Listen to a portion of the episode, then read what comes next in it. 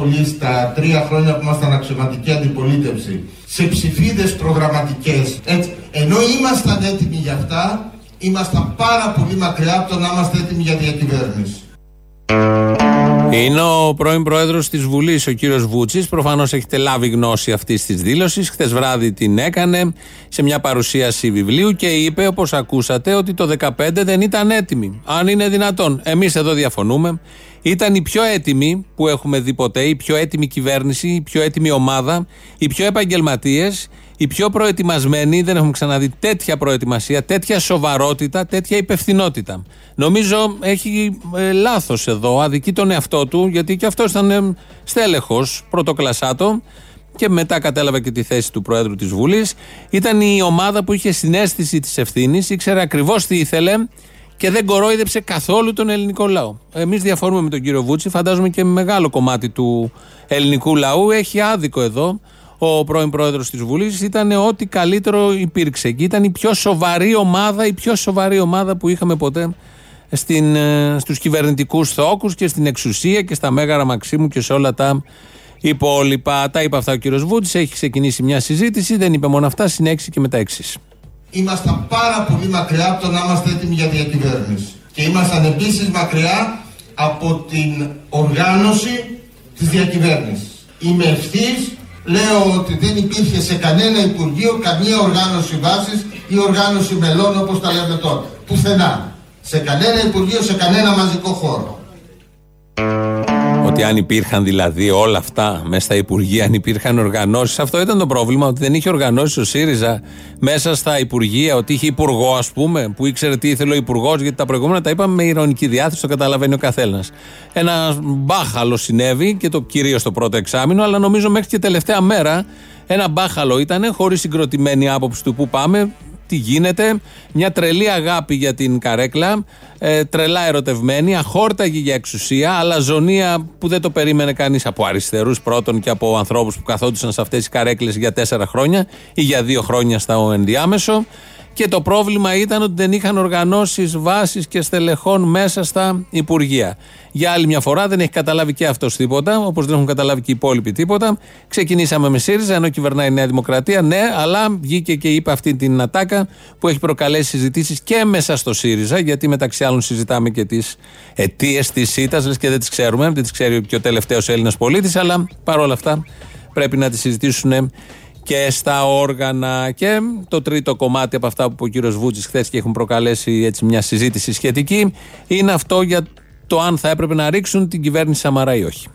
Νομίζω πως μπορούμε πια ε, να μιλήσουμε για το ότι υπήρχε διαφωνία σε κλειστούς κύκλους για το αν θα προχωρούσαμε το 2014 στην πτώση της κυβέρνησης Σαμαρά με αφορμή την εκλογική προεδρία ή δεν θα προχωρούσαμε.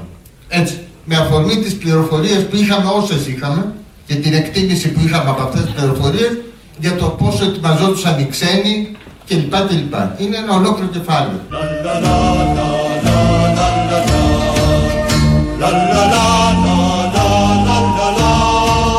Η απάντηση είναι ξεκάθαρη. Ναι, είμαστε έτοιμοι, σαν έτοιμοι από καιρό και αποφασισμένοι. Τι είναι η απάντηση;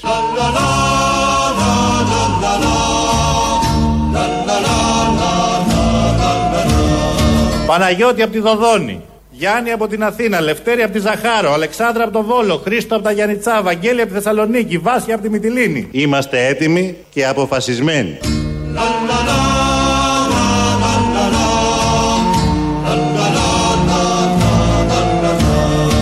Πανέτοιμοι από καιρό. Σαθαραλέος, αποχαιρέτανη την Αλεξάνδρεια που φεύγει.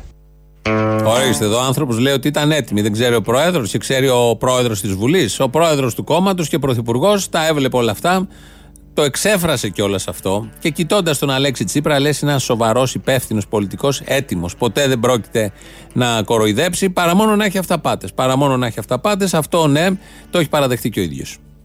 Λοιπόν, να έχουμε πλήρη επίγνωση της πραγματικότητας που ήμασταν, τι παλέψαμε αυτό το διάστημα έχοντας, εγώ το παραδέχομαι, την αυταπάτη ότι θα τα καταφέρουμε, δεν τα καταφέραμε.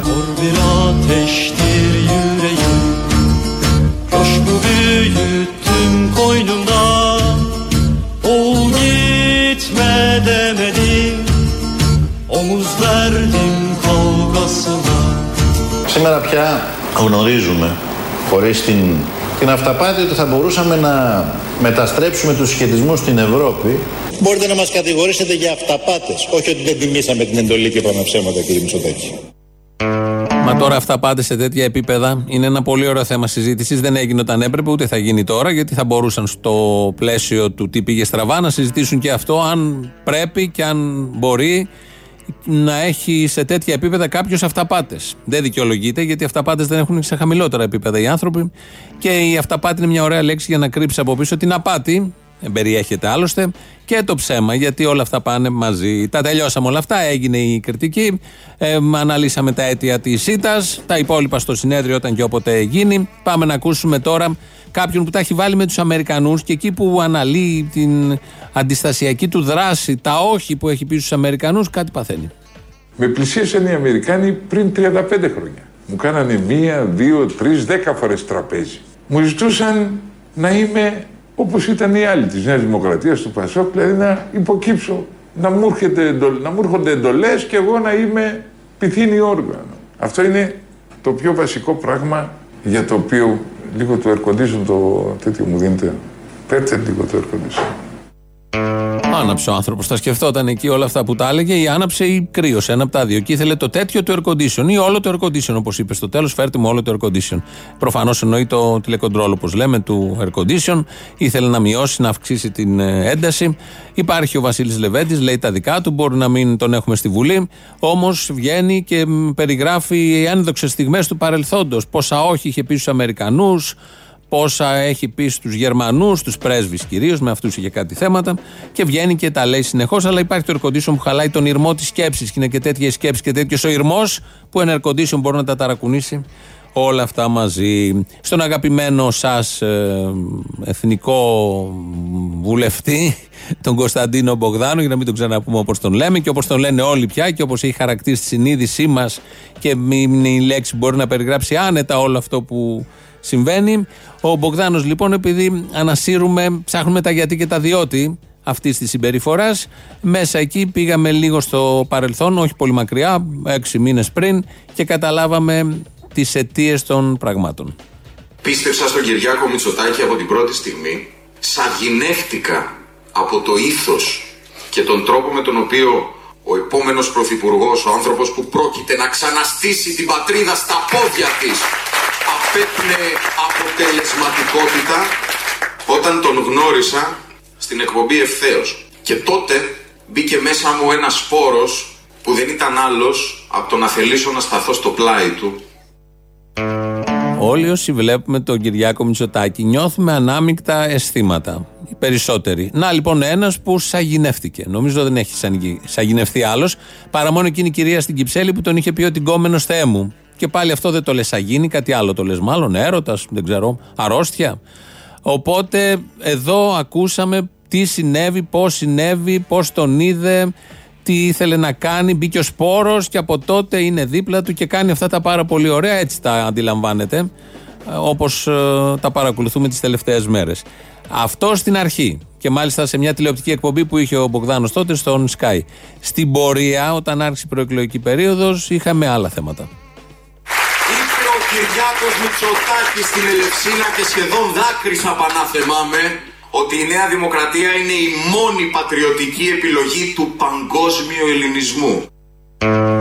Ξέρω τα αισθήματά σας, ξέρω πώς νιώθετε όταν τον ακούτε και μόνο όταν τον τη φωνή, ο τρόπος που περιγράφει, τα συναισθήματα που μας καταθέτει, τη σαγίνη στην αρχή, τα δάκρυα τώρα που είπε ο Κυριάκος ότι η Νέα Δημοκρατία είναι του παγκόσμιου ελληνισμού και άλλα τέτοια ωραία. Τελείωσε εδώ αυτό το κομμάτι. Ήταν και αυτό στην σειρά. Για να ξαναγυρίσουμε στα προηγούμενα, είπε ο Βούτση αυτά που είπε χτε βράδυ. Βγαίνει η Μαρλίζα Ξενογιανακοπούλου σήμερα το πρωί για να απαντήσει σε αυτά, να συνεχίσει. Μάλλον βγήκε και για άλλα θέματα και τη ρώτησαν οι δημοσιογράφοι και για τη δήλωση του Βούτση ότι δεν ήταν έτοιμοι αν είναι δυνατόν οι Σιριζέοι το 2015.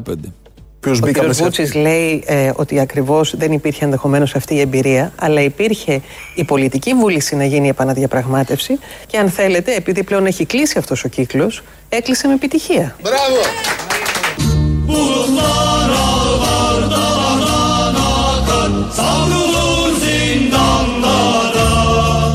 Έκλεισε με επιτυχία.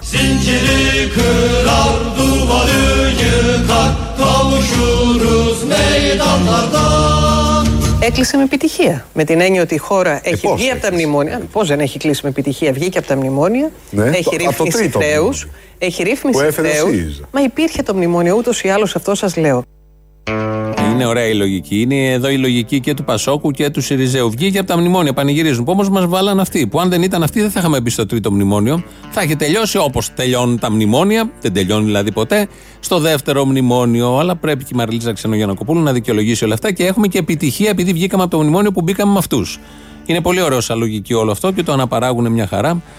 Και περνάνε πάρα πολύ όμορφα. Τα παρακολουθούσα όλα αυτά χτες βράδυ. Καταρχήν το τραγούδι που ακούσαμε μέχρι τώρα ήταν από ε, τουρκικό συγκρότημα. Ε, δεν είναι με τον Ερντογάν, είναι με τον αγωνιζόμενο τουρκικό λαό. Υπάρχει και μια μερίδα τέτοια του τουρκικού λαού που δεν πανηγυρίζει που κάνουν εισβολή στην Συρία, που δεν πανηγυρίζει με τους πολέμους, που δεν πανηγυρίζει με όλα αυτά που γίνονται στο Αιγαίο, που δεν πανηγυρίζει με μια τέτοια Τουρκία που κοιτάει τα συμφέροντα του λαού. Υπάρχουν αρκετοί Τούρκοι και πάρα πολλοί. Και είναι και πολύ δύσκολο σε αυτή την Τουρκία και στην Τουρκία κάθε εποχής να είσαι αγωνιζόμενος, να αντιστέκεσαι, να σκέφτεσαι διαφορετικά. Δεν είναι εύκολα τα πράγματα γιατί δεν είναι μια συνηθισμένη χώρα. Αυτό το τραγούδι κολλάει και με τις εικόνες που βλέπουμε, τα στρατεύματα, τα άρματα μάχης να μπαίνουν, τους νεκρούς πια και παιδιά. Έχουν, έχει αρχίσει ο κατάλογος και μεγαλώνει. Πόλεμος στη γειτονιά μας είναι αυτός, που σημαίνει πρόσφυγες στη γειτονιά μας σε λίγο.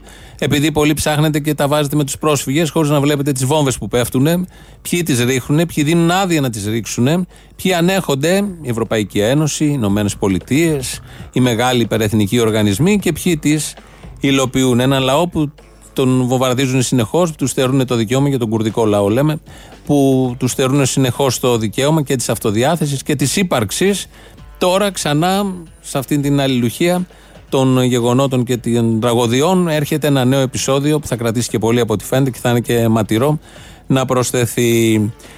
Βλέποντας όλα αυτά λοιπόν με τους βουλευτές, τους υπουργούς, οι οποίοι αναλύουν ε, τι ακριβώς δε- δεν κάναν το 15 και θυμούμενοι όλοι τι ακριβώς πίστευε ο λαός το 15. Την ελπίδα του λαού ότι θέλει να τελειώσει με τα μνημόνια και κρατήθηκε από το ΣΥΡΙΖΑ και ο ΣΥΡΙΖΑ το πρώτο που δεν έκανε να τιμήσει αυτή την εμπιστοσύνη του λαού γιατί δεν ήταν μια τυχαία εμπιστοσύνη, ήταν ένα κοινωνικό ρεύμα τότε το 2015 πήρε αυτή την ελπίδα, την τζαλάκωσε, την τζαλαπάτησε, την εξευτέλισε, την έφτισε. Στα μούτρα έφτισε τον ελληνικό λαό και την αγωνία του. Φάνηκε αυτό στην πορεία και πώς εξελίχθηκε και τι ακριβώς συνέβη. Και βλέποντας όλα αυτά, υπάρχουν πάντα οι συσχετισμοί σε υψηλά επίπεδα, οι πολιτικοί που τους υπηρετούν, τα τεράστια συμφέροντα, οι πολιτικοί που έρχονται να υπηρετήσουν υποτίθεται τα συμφέροντα του λαού, αλλά τελικά υπηρετούν τα συμφέροντα της Αμερικής, των ισχυρών, των ισχυρών εντός της χώρας, των ισχυρών εκτός της χώρας. Πάντα μένει ο λαός, ο αγωνιζόμενος λαός, που κρατάει ψηλά το κεφάλι, που έχει την υπερηφάνεια του, την ατομική, χωρίς να διατυμπανίζει τίποτα. Και επειδή αύριο θα, στη Γιάρο θα στηθεί ένα μνημείο, ε, το Κουκουέ το στείνει και ξέρουμε όλοι τι σημαίνει Γιάρος, όπως ξέρουμε όλοι τι σημαίνει Μακρόνισος. Αλλά είναι πρώτη φορά που θα μ, πάει, θα γίνει μια τελετή, έχει φτιαχτεί ήδη ένα μνημείο να συμβολίζει, να θυμίζει, να θυμίζει τι ακριβώς συνέβη εκεί. Είπαμε από εδώ και πέρα να το πάμε έτσι.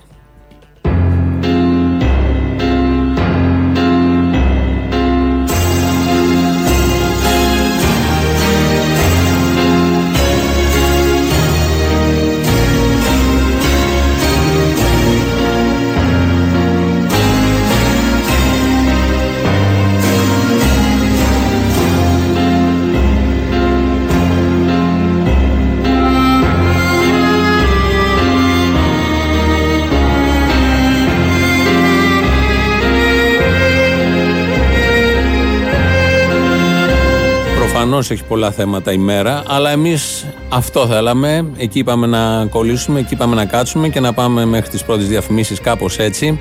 Γιατί Γιάρος είναι ένα νησάκι στις Κυκλάδες, σχετικά κοντά από την Αττική. Δεν έχει δέντρα, δεν έχει τίποτα πάνω. Ε, ήταν τόπος εξορίας και ξεκίνησε το 1947 εν μέσω εμφυλίου να πάνε εκεί τους κομμουνιστές που έπρεπε να τους αναμορφώσουν. Θα ακούσουμε κάποιες μαρτυρίες από την πρώτη περίοδο, από την πρώτη περίοδο, από το 1947 στο 1960. Μας πέραν όλους. 6.000 ήμασταν, 10 ήμασταν, 12 ήμασταν, γεια. Μας βγάλανε πάνω στον πνό, εκεί πέρα αυτό της γιούρας και μας με πέτρα όλοι στον πλάτη, την κουβαλάμε και λυπάμε από έγιναν αυτές οι φυλακές. Τους δένανε και τους κρεμούσαν. Μας κρεμούσαν δηλαδή. Τους έδαιναν νερόπαλο την ώρα που τους είχαν κρεμασμένους. Πέρασανε πολλοί από αυτή τη σικιά, άφησε όνομα, που είχαν φάει πάρα πολύ ξύλο πολύ. Αυτόν τον έλεγανε στράτο, αυτόν που τους έδερνε. Όταν έρχονταν και το καίκι που έφερνε, γιατί με καίκι δεν έρχονταν με καράβι εκεί πέρα, και έφερνε φυλακισμένους, τους περίμενε, βγαίνανε και περίμενε και έλεγε, ε, ρωτούσε, τι είσαι ρε, είσαι παντρεμένος; Λέγε, ας πούμε, ήτανε. Ή θέλεις και γυναίκα, να, μια-δυο φάπες. Στον άλλο, όχι. Ποιος θα σε έπαιρνε να, να σε πάρουν. Να, πάλι ξύλο. Είχαν πεθάνει κρατούμενοι και υπάρχουν και στην άκρη του πρώτου όργου τάφοι και τώρα ακόμα 56 που είχαν πεθάνει στις φυλακές. Εκτός αυτών όμως είχαν πεθάνει αρκετοί που είχαν μεταφερθεί υποτίθεται σε νοσοκομεία άλλα κτλ. Αλλά είχαν ταλαιπωρηθεί, βασανιστεί και αρρωστήσει στη Γιάρο.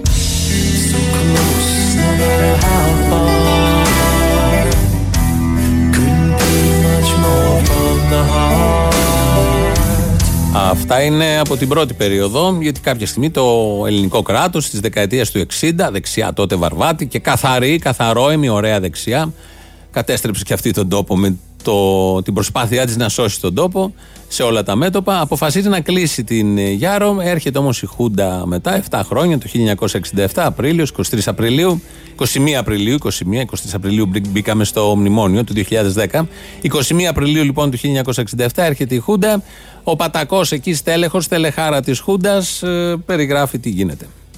Έβλεπε λοιπόν το σχέδιο εκείνο τη σύλληψη των αριστερών επικινδύνων οι οποίοι είχαν καταγραφεί στους καταλόγους των αστυνομικών οργάνων του κράτους ολοκλήρου.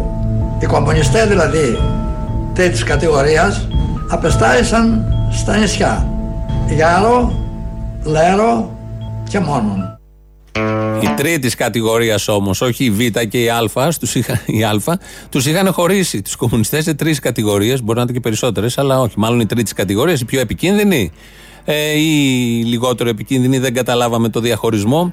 Ε, έτσι τους μοίραζαν, τους είχαν καταγράψει από πριν. Ξέρανε τι ακριβώς συμβαίνει, γιατί το ελληνικό κράτος είχε συνέχεια εκεί, ειδικά σε αυτά τα θέματα, μετά τον εμφύλιο, με μοναδική συνέχεια και συνέπεια κατέγραφε, κατέδιδε, καλή ώρα και γενικώς έκανε αυτό που πρέπει να κάνει. Να καθαρίσει τον τόπο από τους ε, αμοβούλγαρους για να μείνουν οι καθαροί, οι λαμπροί, οι χριστιανοδεξιοί που δημιούργησαν όλο αυτό το πάρα πολύ όμορφο δημιούργημα που βλέπουμε, απολαμβάνουμε, ζούμε μέσα σε αυτό και νιώθουμε πάρα πολύ καλά. Έτσι λοιπόν τους πήγανε στα νησιά Γέρο, ε, Γιάρο και Λέρο. Ε, δεν γινόντουσαν βασανιστήρια εκεί και δεν το λέμε εμείς, το λέει ο ίδιος ο Πατακός. Δεν επιτρέπονται ούτε βασανισμοί ούτε κακομεταχείριση κανενός. Και δεν υπάρχει κανείς εξ αυτών που εξατοπίσαν ο οποίος να έχει παραπονεθεί διότι κακοποιήθη ούτε χαστούκι έφαγε ούτε ταλαιπωρήθη. Όμως φυσικά ταλαιπωρήθησαν. Είναι αυτή η πολύ ωραία λογική του Πατακού. Δεν συνέβη αυτό, αλλά τελικά συνέβη. Το λέει και μόνος του, αναιρείται, αυτό αναιρείται, το κάνει σε πάρα πολλές ε, περιπτώσεις. Το έκανε και εδώ. Προφανώς υπήρχαν βασανιστήρια και μόνο ότι ήταν μια φυλακή σε ένα μέρος εντελώς ξερό. Θα ακούσουμε το πιο ανώδυνο βασανιστήριο που ζούσαν οι άνθρωποι εκεί. Η ζωή μας στην αρχή, τον πρώτο μήνα, ήταν τρομερή. Δεν υπήρχε νερό. Μας δίνανε τις πρώτες μέρες ένα κύπελο μόνο νερό για όλες μας τις ανάγκες.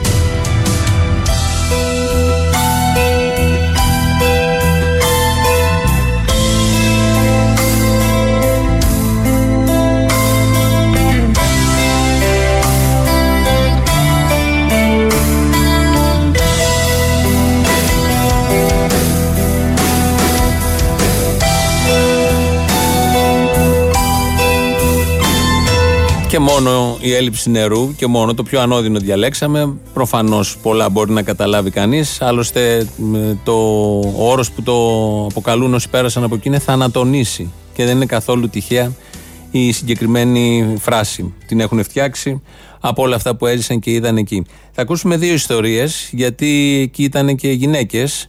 Ε, μιλάμε για τα χρόνια της Χούντας πάντα. Ήταν και γυναίκες. Η πρώτη ιστορία είναι αυτή. Οι συγκρατούμενες μου ε, το, εκείνο που σκέφτονταν πρώτα ήταν πώς θα βολευτεί το παιδί. Ο χώρος ήταν πάρα πολύ βρώμικος και τα παράθυρα προσπαθούσαμε να τα ανοίξουμε. Αν και υπήρχε πάντα η σκέψη των σκορπιών που μπορούσαν να σε χτυπήσουν. Ράντζα υπήρχαν πολύ λίγα. Το παιδί το κοίμησε σε ένα ράντζο που μου προσφέρανε οι συγκρατούμενές μου. Εγώ κοιμήθηκα κάτω. Και τελικά μείναμε σε αυτόν εδώ το θάλαμο. Εγώ κατέβηκα μάλιστα λίγες μέρες με το παιδί στο αναρωτήριο γιατί ήταν πάρα πολλοί κόσμος εδώ, η ατμόσφαιρα ήταν πάρα πολύ βαριά. Όλος ο κόσμος είχε μεγάλη φροντίδα στο παιδί. Τρόφιμα δεν υπήρχαν. Ο Μάκης ε, είχε σχεδόν τα πάντα. Βέβαια κρέας δεν είχαμε και ψάρι δεν είχαμε. Είχαν ένα κουτί γάλα μεταφέρει μαζί τους οι κρατούμενοι, το δίνανε στο Μάκη. Το παιδί βέβαια έπαιζε κιόλας. Κατά βάθος όμως πρέπει να έχει στενοχώρια γιατί μου λέγει η μαμά αν θέλω να φύγω για μια στιγμή είναι γιατί είναι όλοι αξίριστοι. Είναι όλοι με πιτζάμες. Εδώ είναι μια ιστορία κρατούμενης γυναίκας η οποία έχει και το παιδί μαζί. Και τώρα είναι μια ιστορία κρατούμενης γυναίκας χωρίς το παιδί. Εγώ κοιμόμουν το βράδυ με μια χαρά ότι θα δώσω τον ύπνο μου το μωρό μου. Γιατί το βλέπα κάθε βράδυ στον ύπνο μου. Και ήταν αυτή η χαρά μου, να κοιμηθώ για να δω το μωρό μου.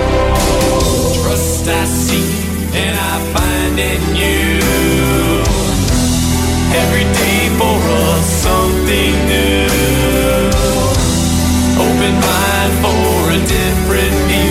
Ωραίες ιστορίες, κυρίως αυτές οι δύο πολύ ωραίες. Οι δύο τελευταίες ε, δείχνουν αυτό. Το κράτος που οικοδομήθηκε μετά τον Δεύτερο Παγκόσμιο Πόλεμο από το 1949 και μετά μέχρι το 1974. Κράτος για το οποίο καμαρώνουν πολλοί από αυτούς που ήταν στα ενία αυτού του κράτους υπάρχουν και σήμερα και σίγουρα υπάρχει αυτή η αντίληψη που υπήρχε τότε. Συνεχίζεται κάπως καλοντημένη, ε, συνεχίζεται και στις μέρες μας. Αυτά με τη Γιάρο. Όσοι θα πάτε αύριο, δείτε, γυρίστε, ε, ψάξτε, μυρίστε τον αέρα, καθίστε εκεί που θα καθόντουσαν οι κρατούμενοι και κοιτάξτε το Αιγαίο γιατί υπάρχει μια αντίφαση σε όλα αυτά και στη Μακρόνισο ότι είναι γύρω η θάλασσα, το μπλε, αυτό το πανέμορφο μπλε αυτού του τόπου και υπάρχει και αυτό το φως το τόσο μοναδικό, νομίζω δεν, δεν ξέρω αν υπάρχει. Υπάρχει και σε άλλους τόπους, ναι, μην τους αδικούμε, αλλά σαν το ελληνικό δεν είναι σε καμία περίπτωση το ελληνικό φως. Οπότε δείτε και σκεφτείτε τι θα σκεφτόντουσαν και όλοι αυτοί οι άνθρωποι που ήταν αναγκασμένοι να ζουν σε αυτά τα κτίρια, σε αυτά τα νησιά, λόγω ιδεών και επειδή είχαν πολεμήσει τον κατακτητή οι πρώτοι εξόριστοι ή επειδή θέλαν να πολεμήσουν τον ντόπιο κατακτητή οι δεύτεροι εξόριστοι. Με αυτές τις σκέψεις πορευτείτε. Εδώ είναι Ελληνοφρένια πάντως. Έχουμε άλλες σκέψεις εδώ. 2, 11, 10, 80, 8, το τηλέφωνο επικοινωνίας. Πάρτε μέσα, σας περιμένει. Το mail της εκπομπής είναι radio.parapolitica.gr. Η Χριστίνα Αγγελάκη ρυθμίζει σήμερα τον ήχο. Το επίσημο site είναι ελληνοφρένια.net.gr. Εκεί τώρα live και αμέσως μετά ηχογραφημένη.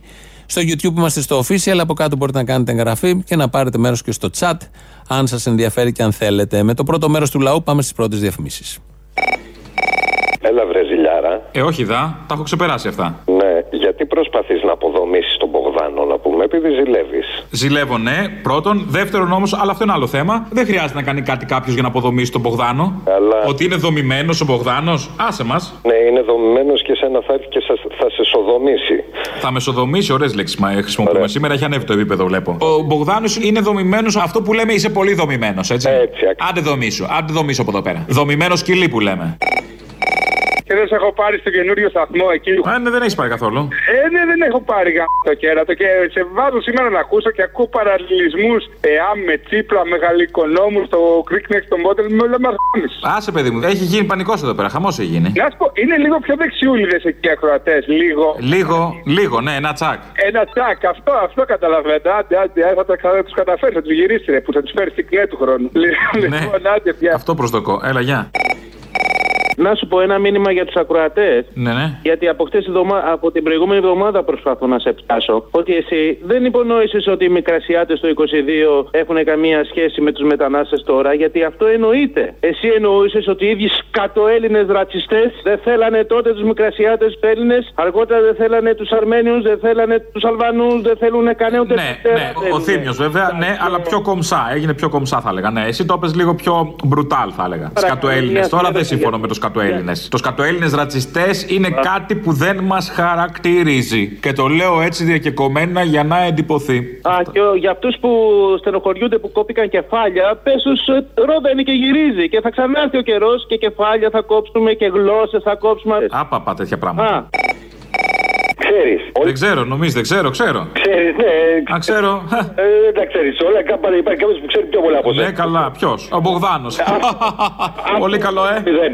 Δέκα μηδέν. Άκου λοιπόν. Όλοι αυτοί οι δίθεν αριστεροί, οι κομμουνιστές, οι επαναστάτες είναι παιδάκια τα οποία έχουν μεγαλώσει με την αφίσα του Τζεκεβάρα μέσα στο δωμάτιό τους. Την αφίσα, τον μπλουζάκι γενικώ. Όπου ήταν μόνο ο Τσεκεβάρα τον βάζανε. Το καπέλο.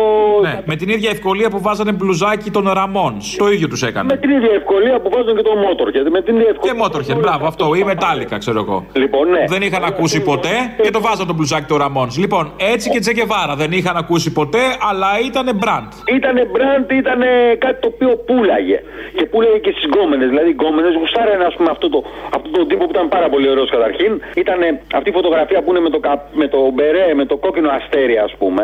Έχει γίνει viral που λένε τώρα. Με αποτέλεσμα όλοι αυτοί τώρα να μιλάνε για την αριστερά, να είναι αριστεροί, αλλά να μην κάνουν τίποτα από αυτά που έκανε ο Τζεκεβάρα, που ήταν ο μοναδικός επαναστάτης πραγματικός. Και είναι πνεύμα. Γεια σα, Αποστόλη μου. Πολύ ωραίες εκπομπές τα λέτε όλα. Αυτά που γίνονται, αυτά που σημαίνουν, αυτά που είναι από πίσω, αυτά που περνάνε στα ψηλά, αυτά που κρύβουν και εξηγείται αυτά που δεν εξηγούν. Χαίρομαι που παίζει η εκπομπή το απόγευμα επανάληψη. Μου λείπει μόνο το μήνυμα από το κινητό. Γιατί μπορεί, δεν δίνουμε αριθμό για κινητό; Όχι. Κάτι θα δίνει, δεν μπορεί. Όχι, Αποστολή, αλλά όχι, δεν έχει. Α. Λέει και πολύ γρήγορα. Εγώ δηλαδή δεν έχω προλάβει, έχω κάνει. πολύ. Κατάλαβα. Ε, ήθελα να σου πω τώρα για τη φάση που έκανες. Ρε, εσύ, πραγματικά τώρα, εσύ πώς το εξηγείς τώρα; Οι άλλοι, καλά πέρα που δεν έχουν καμία αίσθηση του χιούμορ, έχουν συνηθίσει δοσύλλογους ή ρε παιδί μου σε περνάνε για τρελό και σου απαντάνε. Έχουν συνηθίσει. Έχουν συνηθίσει. Το θέμα είναι αυτό, ότι τους φαίνεται απόλυτα φυσιολογικό. Ναι, θέλω να απαντήσω στην κυρία το τώρα που δικαιολόγησε το κόψιμο των κεφαλιών. Βεβαίως. Ε, για να πάνε και οι άλλοι εξορία και φυλακές, κάτι έχουν κάνει. Κάτι θα κάνανε. Βέβαια. Γιατί τους πήγαν στα ξερονίσια. Κάτι κάνανε. Ναι. Χτυπάγαν τα άγια τα δικά μας τα παιδιά, τα εθνή και τους σκίτε. Συγγνώμη. Έτσι. Ναι. Τους Έλληνες. Τους Έλληνες. Α, ναι, ναι, με δελφικό ε επάνω. Έλληνες ήταν. Επαγγελματίες βέβαια από τότε.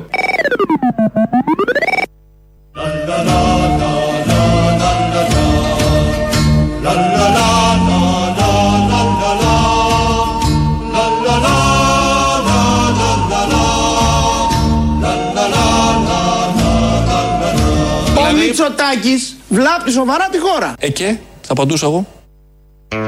Το λέει ο αρμόδιος υπουργός και απαντάει και ο αρμόδιος αρμόδιος πρωθυπουργός.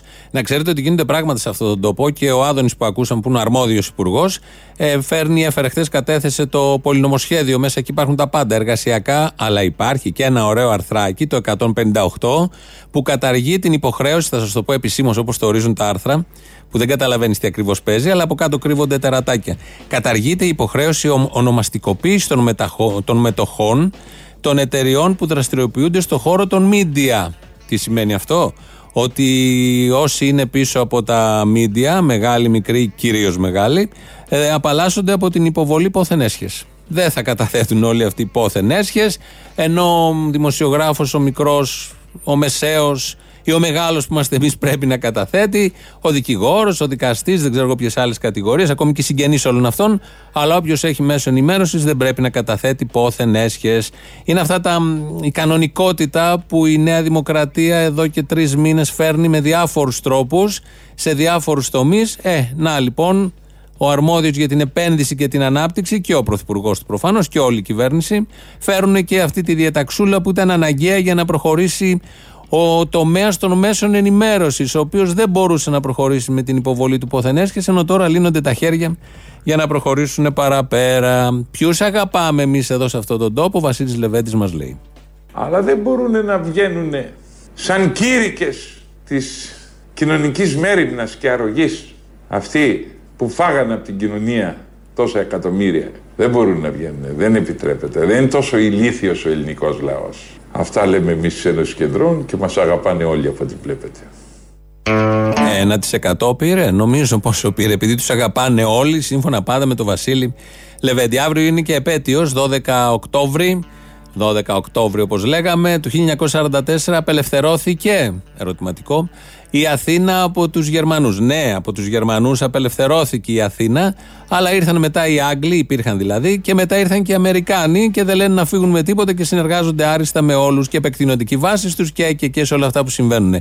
Μια ηχητική υπενθύμηση του τι ακριβώς συνέβη από κάποια ντοκουμέντα το 1944.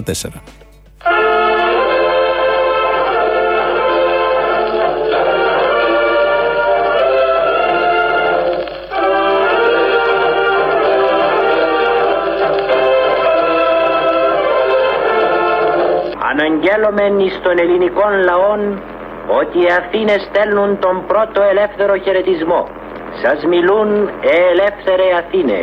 Αναγγέλωμεν εις τον κόσμο ολόκληρον ότι οι Αθήνε ελευθερώθηκαν. This is Athens. This is Athens. It is Athens calling. You will hear again the free voice of Greece.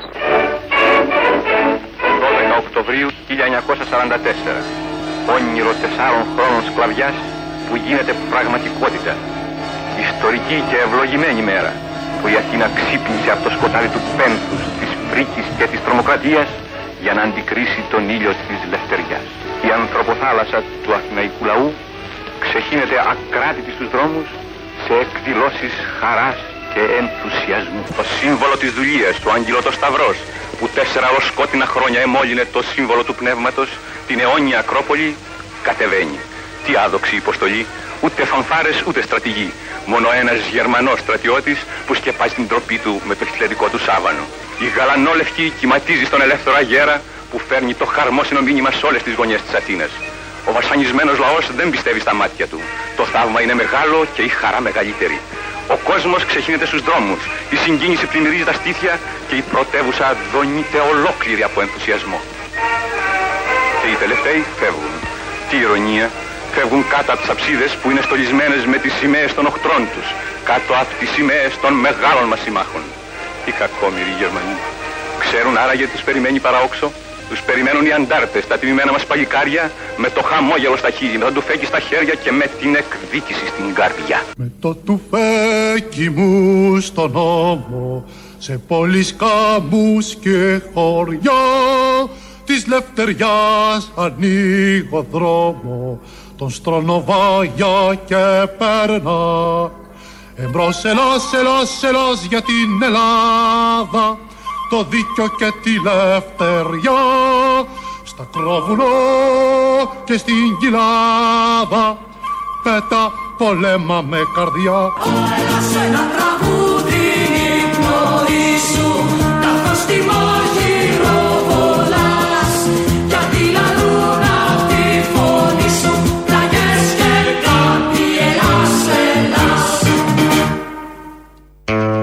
Έτσι, για να θυμόμαστε τι ακριβώς συνέβη τότε. Ακολουθεί το δεύτερο μέρος του λαού. Ελληνοφρένεια. Η ίδια. Θέλω να καταγγείλω δυο μανάδες που καπνίζουν αριμανίως εδώ στο, στο νέο Ηράκλειο, στην Πεύκη. Να πούμε μαζί με τα παιδιά τους, να πούμε. Κουκούλα βάλε. Και είναι και, τα, και κάτι γύφτη που καπνίζουν. Και αν όχι κουκούλα, βάλε μάσκα Μπογδάνου. Κάτι. Φου, φουφούλα, να βάλω φουφούλα. Περίμενε, ε, Ηράκλειο ή Πεύκη όμως, με μπερδεύεις, πού είσαι; Νέο Ηράκλειο, νέο Ηράκλειο. Ωραία, σε ποιο δρόμο είμαστε; Α, είναι στην Αυγή, στην Αυγή, σε ένα σχολείο μεγάλο. Το ξέρω, στο δέκατο. Ναι, ναι, ναι, ναι. Μάλιστα. Εκεί καπνίζουν αυτές οι πάλιο γυναίκες, ναι. Καπνίζουν και τα παιδιά τους ή μόνο οι μάνες; Ε, τα παιδιά προπονούνται, προπονούνται. Φυσάνε τον καπνό πάνω στα παιδιά; Ε, τον εφησάνε και κάτω. Όχι πάνω, μόνο και κάτω. Ωραία, πηγαίνετε να ρουφήξετε τον καπνό με μια σκούμα ηλεκτρική. Α, ε, θα έρθει αστυνομικός τώρα, τώρα θα έρθει. Εισαγγελέας είναι να έρθει, ναι. Ε, ναι, γρήγορα να έρθει, σε παρακαλώ, γρήγορα. Αναφέρατε και κάτι για γύφτους. Ναι, ναι, οι γύφτοι κάνουν μεγάλα, κάτι σαν τορπίλες, κάτι μεγάλα. Ωραία, στέλνω για τους γύφτους πρώτα, γιατί αυτό μας απασχολεί εμάς εδώ στην κυβέρνηση. Ναι, ναι, ναι, οι γύφτοι, ναι. Οι μανάδες είναι μπαλαμέ. Ναι, ναι, είναι ξανθές οι πατάτες. Οι γυναίκες λέω, οι μανάδες. Όχι, οι γυναίκες είναι μαύρες, είναι λίγο πακιστανές. Αξένε κι αυτές. Ναι, ναι, ναι. Στέλνω ναι. και το αλλοδαπών, μάλιστα. Ελάτε γρήγορα, γρήγορα, προλαβαίνετε, ελάτε. Εσείς δεν είστε ρουφιάνος, το λέτε για το καλό του τόπου, έτσι; Όχι, όχι πληροφοριοδότης είμαι εγώ. Ναι, δεν είπα. Έχετε περίπτερο; Ε, ο, εγώ όχι, όχι. Αν, Θα σας δώσουμε. Ανεπάγγελτος είμαι εγώ. Θα σας δώσουμε περίπτερο. Ναι, ναι, ναι, ναι, μπράβο, ναι. Όπως και στη Χούρα έτσι κάναμε. Λοιπόν, να είστε καλά. Γεια, γεια, γεια, γεια. Λοιπόν, άκου να σου πω, είχες κάνει παλιότερα στο, όταν ήσασταν εκεί πέρα στο Αλαφουζέικο, είχες κάνει ένα πολύ ωραίο αφιέρωμα με όλους αυτούς που σας βρίζανε. Ο χθεσινός μαλάκα που έβαλες, έχω πεθάσει στο γέλιο. Ο χθεσινός που τράβηξε πολύ όμως, δηλαδή. Ποιος λες, ποιος λες; Ένας χθες μωρέ που σας έβριζε, που ένας κλασικός των παραπολιτικών που λέει ποιος είναι αυτός, είστε μου πανά. Κάτι Α. και αυτός έλεγε. Ναι, ωραίος, ωραίος. Εντάξει, αυτός ήταν πολύ καλός, αυτός είναι πολύ καλός. Αυτά θυμήσαν εποχές Sky, φαντάσου. Αυτό σου λέω, ρε, που δεν θυμάσαι που το έχεις κάνει το ίδιο πράγμα στο Αλαφουζέικο. Πού είναι τα χρόνια που σε είχα πρωτοδεί. Πήγα στα μέρη που σε είχα πρωτοδεί Τέλος πάντων. Ε, αυτό που. Ε, Μικρό κορίτσι ήμουν και ήσουν. Τι ήσουν; Μικρό κορίτσι. Μικρό κορίτσι σου γύμωνα παιδί Α, Και εσύ ήσουν το παιδί. για πες. Έλα, δεν θυμάσαι. Για πες. Άτρι, ήμουν άτριχος τότε. Ναι, το θυμάμαι. Ε, σχετικά βέβαια. Όχι σχετικά, τοπικά. Πού είναι τα χρόνια, ωραία χρόνια Που είχες λουλούδια μες στην καρδιά Πού είναι η αγάπη, γλυκιά μου αγάπη Να μας ζεστάνει στην παγωνιά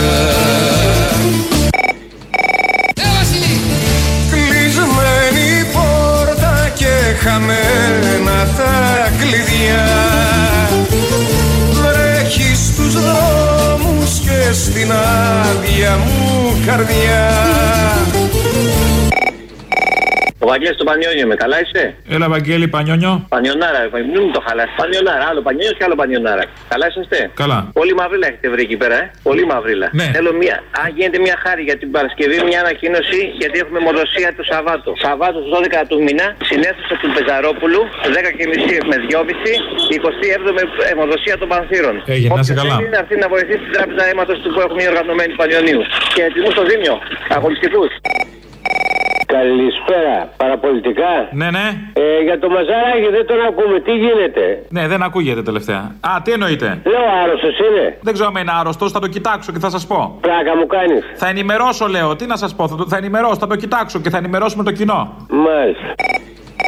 Παρακαλώ. Παραπολιτικά εκεί. Άντε πάλι. Τώρα δεν πήρατε. Ναι.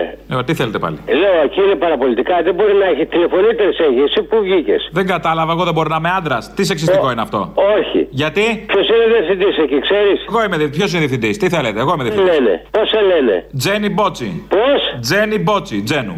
Άσε ρε, την πλάκα σου, ρε. Πες ότι κάνατε λάθος. Κάντε λάθος. Έτσι, πες το ότι κάναμε λάθος. Κάνατε λάθος που ψηφίσατε Νέα Δημοκρατία.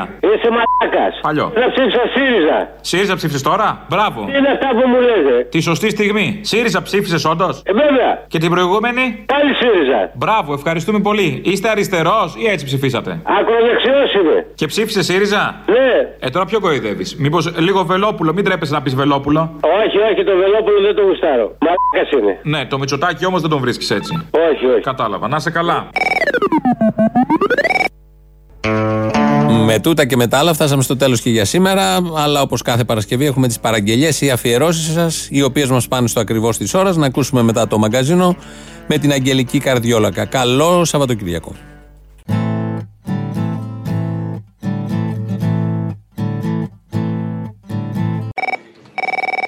Πάμε παραγγελιά. Θέλω για την Παρασκευή. Τώρα έτσι, μιας και έχουμε πιάσει τον Μπογδάνο, φτιάξε μου ένα Μπογδάνο με χλαπάτσα. Πλεονασμός, πλεονασμός. Μπογράνο και χλαπάτσα είναι over. Ωραία, βάλε τότε Μπέζο να λέει πες μου γλιώδη ταραντούλα και όλα αυτά που έλεγε ο Μπέζος στα ωραία. Ναι. Τότε. Και να μιλάει ο Μπογδάνος αντί για το, για το χλαπάτσα. Α, αυτό να στέκει. Τι ναι, μου φέρνεις γλυκιά μου καταδότη. Γνωρίζω ότι λέγεται του Σωτήρη. Είναι μέλος του Κεντρικού Συμβουλίου της ΚΝΕ. Εσύ που το ξέρεις, πονηρή σου πια. Επειδή έχω μια ειδική σχέση με τους βορειοϊπηρώτες συμπολίτες μας και επειδή ο συγκεκριμένος δράστης της επίθεσης με κλωτσιά τύπου πολεμικών τεχνών εναντίον αστυνομικού έχει και αυτός καταγωγή από τη Βόρειο Ήπειρο, Κάτι προσπαθείς να μάθεις, γλιώδες υβρίδιο. υπήρξε υποψήφιος δημοτικός σύμβουλος με την παράταξη του Κομμουνιστικού Κόμματος την λαϊκή συσπήρωση. Δεν έχω δει πιο συχαμερό ερπετό από σένα στη ζωή μου. Ήρθαν κάτι Αμερικάνοι με σφραγίδες και μελάνι τα συμβόλαια στο χέρι να υπογράψουν κάτι γέρι.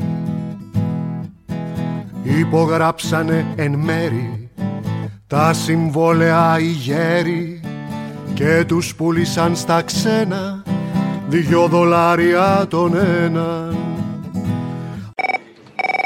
Όταν μια χώρα δεν έχει παρόν, ο κόσμος στρέφεται ή στο παρελθόν, βλέπει αρχαιολατρία, ή σε ένα μέλλον που στηρίζεται σε τερατολογίες, βλέπει εξωγήινους. Καλά, το συγκεκριμένο δεν είναι αρχαιολαγνία, πώς το πες αρχαιολατρία. Αρχαιολατρία. Αρχαιομακία είναι. Ε, όλα αυτά. Ναι, δεν έχει μια διαφορά. Η ουσία ποια είναι ότι θα πρέπει ο κόσμος να περάσει από ένα νέο διαφωτισμό, να καθίσει, να διαβάσει. Ακόμα και αν κάνει λάθος ερμηνεία, ας ξεκινήσει να διαβάζει, θα έρθουν όλα σιγά σιγά μετά. Υπάρχει μια ελπίδα. Όσο κάθεται εκεί πέρα και αποχαζώνεται σε χαζά βιντεοπαιχνίδια, θα πάμε και χειρότερα. Γι' αυτό βάλε μας κάτι την Παρασκευή, βάλε εκείνο τον Κύπριο, τον αδελφό εκεί πέρα, να ευθυμίσουμε λίγο.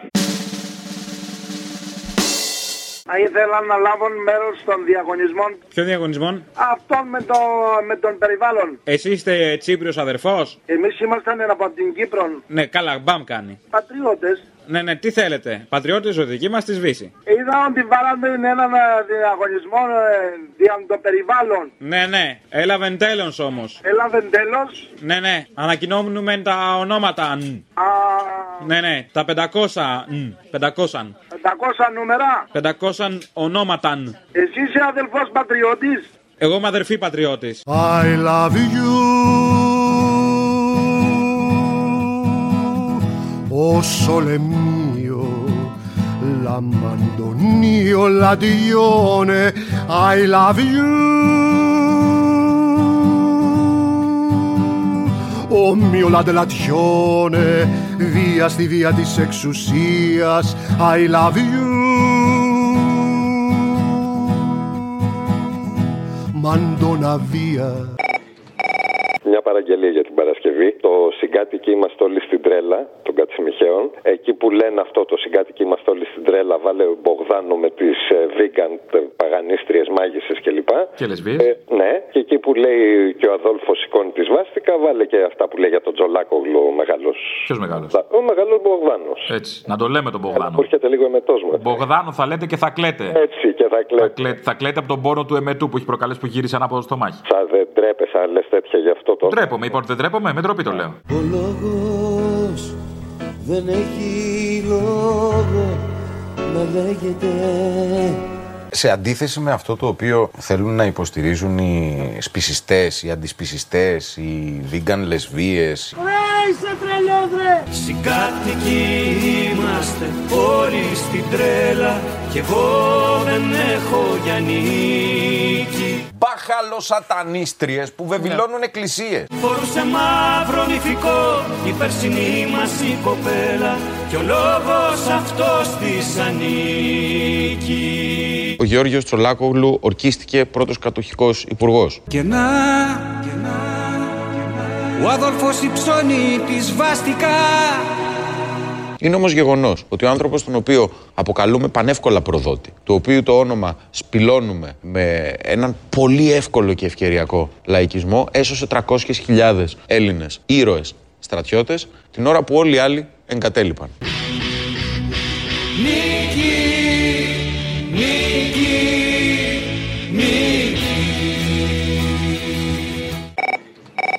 Αποστόλη, γεια σου. Γεια. Ήθελα να σας ευχηθώ σιδεροκεφαλή μακροημέρευση και να μην σας συμπεριφερθούν όπως θα συμπεριφέρθηκαν οι προηγούμενοι. Θα φανεί. Ήθελα, ήθελα να βάλεις μια παραγγελία για την Παρασκευή. Την περασμένη Τρίτη, 1η Οκτώβρη, σε πήρε κάποιος και σε έβρισε και σε απείλησε ότι θα έρθει να σε δει γιατί υποστηρίζει τους Αφγανούς και τους Πακιστανούς. Δεν ήρθε ποτέ η κότα. Θα ήθελα να τον βάλεις την Παρασκευή να τον ακούσουμε ξανά. Μου λέτε τι ρόλο παίζει αυτός ο κύριος; Γιατί έχω ξαναπάρει τηλέφωνο για αυτόν τον κύριο γιατί βρίσκει τους Έλληνες. Τι ρόλο παίζει αυτός, γιατί τον έχετε εκεί αυτόν; Δεν ξέρω τώρα, φέραν ανθέλινε εδώ μέσα στο λιμάνι, μέσα στον τόπο μας. Δεν καταλαβαίνω τι είναι αυτοί. Αναρχοκομμουνιστές νομίζω είναι, ανθέλινε, μπορεί να είναι και αδερφές. Τώρα δηλαδή θα μας κάνετε να αλλάξουμε σταθμό, να πούμε εντάξει να πούμε. Νομίζω είναι ΛΟΑΤΚΙ κοινότητα. Ξεφτύλα ο κύριος. Ναι. Τι, τι θέλει ο κύριος να εκτεθούν οι μουσουλμάνοι να μας φάζουνε. Αν θέλει να είναι, τι είναι, τι παριστάνει. Κάστα τους, η κάστα τους λέει τέτοια. Αυτοί και οι δύο εκεί πέρα είναι, σας λέω, είναι ΛΟΑΤΚΙ. I love you Nio dell'azione Make love και όχι βία I love you αυτονομία Εγώ έχω κάνει 28,5 μήνες στην πολεμική αεροπορία. Είμαι 70 χρονών. Στην πολεμική, στην 114 Ναι, κατάλαβα, όχι το χούι το κατάλαβα που άφησε. Δεν θα σταματήστε τον κάποιος διευθυντής να πούμε να του πει να μην λέει τέτοια. Δεν καταλαβαίνω, κύριε, καταρχάς γιατί υπάρχει ακόμη ελευθερία του λόγου. Αυτό γιατί. 22 τους Έλληνες που μας φάζανε οι Τούρκοι με τους Πακιστανούς που δεν έχουν πρόβλημα ή τους Αφγανούς. Κύριε μου, το θέμα είναι ότι ο καθένας κάθεται και λέει ό,τι θέλει, ας πούμε, και, και έχουμε ελευθερία ακόμα. Αντί να είχαμε τάξη να τους μαζεύουν όλους αυτούς. Ε, Ακούστε κύριε, εντάξει, δεν έχετε διαβάσει βιβλία ίσως και δεν ξέρετε. Όχι, όχι, τα έχουμε και στηρίγματα στις πόρτες να μην κλείνουν από τον αέρα. Ο χριστιανισμός στην Ελλάδα. Αυτά τώρα που μου λέτε εσείς είναι αποτέλεσμα διαβάσματος. Ναι, να σας πω Μάλιστα. κάτι. Όταν θα επιτεθούν οι Τούρκοι, Δεν παίρνετε κανένα Μικημάου. να του πάνε σε όλη την Ελλάδα, θα μας φάξουν εμάς τους χριστιανούς. Ελπίζω να μας γράψουν κιόλας πρώτα, να χαρούμε και κάτι. Ε, ωραία, μπράβο, ε, ευχαριστώ πολύ. Ε. Λοιπόν, τα ίδια λέμε. Ναι. Τι το θέλετε εκεί με αυτό το μαλάκα, συγγνώμη για την έκφραση. Καταλαβαίνω κύριε, το λιγότερο που λέτε είναι αυτό. Τον, να τον πλακώσω εγώ αυτόν. ε. Εγώ πραγματικά να τον πλακώσω στο ξύλο να πούμε. Α, εσείς είστε λίγο παραπάνω άντρας, δεν το κατάλαβα από την αρχή. Εσείς δέρνετε γενικώς. Μα τέτοια προπαγάνδα να κάνει δεν τρέπεται λίγο ο μαλάκας. Μα τώρα χριστιανός πράγμα εσείς, εμείς οι χριστιανοί δεν έχουμε λίγο μεγαλύτερη την αγάπη μέσα μας από τους μουσουλμάνους. Διώχτε τον από το σταθμό να πάει στο διάλογο. Εγώ θα κάνω εισήγηση. Άλλον να λέει να είναι Έλληνας. Μα μισό λεπτάκι θα εκτεθούμε. Είμαστε χριστιανόπουλα εμείς. Έχουμε αγάπη. Μην γίνουμε σαν τους μουσουλμάνους που καταγγέλουμε τώρα. Συγγνώμη για το έντονο της φωνής. Καταλαβαίνω, αλλά μην ξεχνάτε ότι είμαστε χριστιανοί εμείς. Εμείς έχουμε αγάπη. Εντάξει, ναι, εντάξει, λοιπόν. Ξεφύγατε λίγο, γι' αυτό, επειδή ξεφύγατε το λέω. Εκεί εγώ θα, βάλω, θα είναι κι άλλοι που, μου- μου- που, που μου λένε πινελίκια γι' αυτό. Δεν είμαι μόνος μου. Α, είστε παρέα. Φυσικά, εννοείται, ναι. Είναι δυνατόν να ακούμε τέτοιε μαλακίε από δάφτονε. Πάντως, αν θέλετε, μπορούμε να κανονίσουμε μια συνάντηση όλοι αυτοί που λένε μπινελίκια έξω από τα γραφεία της Χρυσής Αυγής εδώ στον Πειραιά και να κάνουμε πορεία στα παραπολιτικά. Το μέρος είναι τυχαίο, το λέω έτσι, επειδή βολεύει.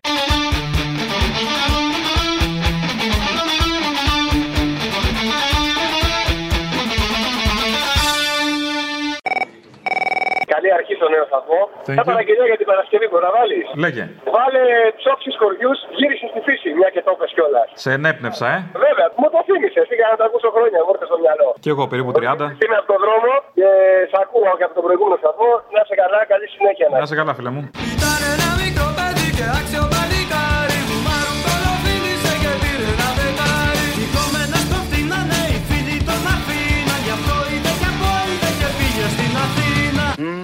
πολύ ευχάριστο αυτό.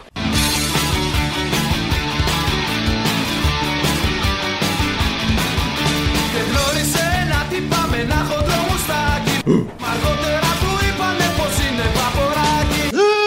Του είπε πως τα έπαιξε και βρήκε άλλη λύση. Ο Κας πήγε και έγινε και ρούπα και χασίσει Βρώμα να μην δεν μπορούμε να αναπνεύσουμε. Όμως καλό δεν έβαλε και γύρισε στη φύση Ο μια παραγγελία για την Παρασκευή. Ρίχτη. Λοιπόν, από την κόρη μου της εστιαλίστρια, τον κύριο Δαράκη, να λέει Α, γράψτε τον κι αυτόν, γράψτε τον κι αυτόν, κι αυτός είναι κι αυτός. Μα δεν καταλαβαίνω το σύνθημα. Μη μου πεις Μπογδάνο. Αυτό θα σου έλεγα αργαμότα, αλλά και κάτι άλλο μαζί. Τον έχετε βρει αυτόν τον άνθρωπο; Τον έχω βρει εγώ. Είμαι και ο Δημητρίου. Τον έγραψε το Δημητρίου, ε. Τον έγραψα. Το πρίλ, το πρίλ, τον έγραψε το πρίλ. Τον έγραψε και. Άμα και ο Βλάσης. Όπα. Γράψε το Βλάση, γράψε το Βλάση. Γνωρίζω ότι λέγεται του Σωτήρη. Α, και αυτό τον έγραψα. Είναι μέλος του Κεντρικού Συμβουλίου της ΚΝΕ. Τον κοράλι τον έγραψες, ε; Τον έγραψα και αυτό. Γράψε το Παπασιτηρίου. Παπασιτηρίου. Και ξέρεις τι θα κάνουμε. Θα κατέβουμε στον δρόμο και όπως θα περνάνε θα τους γράφουμε έναν ένας. Wow! Θα ήθελα να σου ζητήσω να βάλεις το θύμιο τον Καλαμούκη από την τηλεοπτική ελληνοφρενεία να ξαναπεί εκείνο το ωραίο που είχε πει ρε φίλε για το άντε θύμα άντε ψώνιο να πούμε. Για το γαρίφαλο στο πέτο. Ναι, ρε αδερφούλη, θέλω να το ξαναβάλεις αυτό, να βάλει το θύμιο να το πει, έτσι. Το θύμιο, ναι. Όπως ξέραμε όλοι ότι ο θύμιος έπαιζε στη τηλεοπτική ελληνοφρένεια και το βλέπαμε. Ε, Ήταν αυτός ο ψηλός με τη μύτη. πρέπει να έχεις παρατηρητικότητα, ρε φίλε. Πώς θα Τι κάνεις άιντε αυτά έτσι; Στον αέρα; Και μετά αναρωτιόμαστε πώς βγαίνουν αυτοί που βγαίνουν. Α, μπράβο, από το στόμα μου το πήρες. Θα το βάλω πίσω. Άιντε θύμα, άιντε ψώνιο, άιντε σύμβολο αιώνιο Αν ξυπνήσεις μόνο μιας, θα έρθει ανάποδα ο δουλειάς Άιντε Αυτό το τραγούδι δεν είναι σκυλάδικο. Δεν τραγουδιέται μπροστά σε κυλαράδες με πουρα σε σκοτεινά μπουρδελομάγαζα της παραλιακής. Ο Ξυλούρης, όταν το έλεγε, φόραγε μαύρο πουκάμισο, όχι χρυσή και λεμπία. Αυτό το τραγούδι το τραγουδάμε για να γίνουμε καλύτεροι εμείς, όχι κάποιος εκατομμυριούχος. Τραγουδιέται με γαρίφαλο στο πέτο, όχι με γαρίφαλο στο πάτωμα. Άιντε θύμα, άιντε ψώνιο, άιντε σύμβολο αιώνιο Αξυπνήσεις μόνο μιας, θα έρθ' ανάποδα ο ντουνιάς Άιντε θύμα, άιντε ψώνιο, άιντε σύμβολο αιώνιο Αξυπνήσεις μόνο μιας, θα έρθ' ανάποδα ο ντουνιάς Θα έρθ' ανάποδα ο ντουνιάς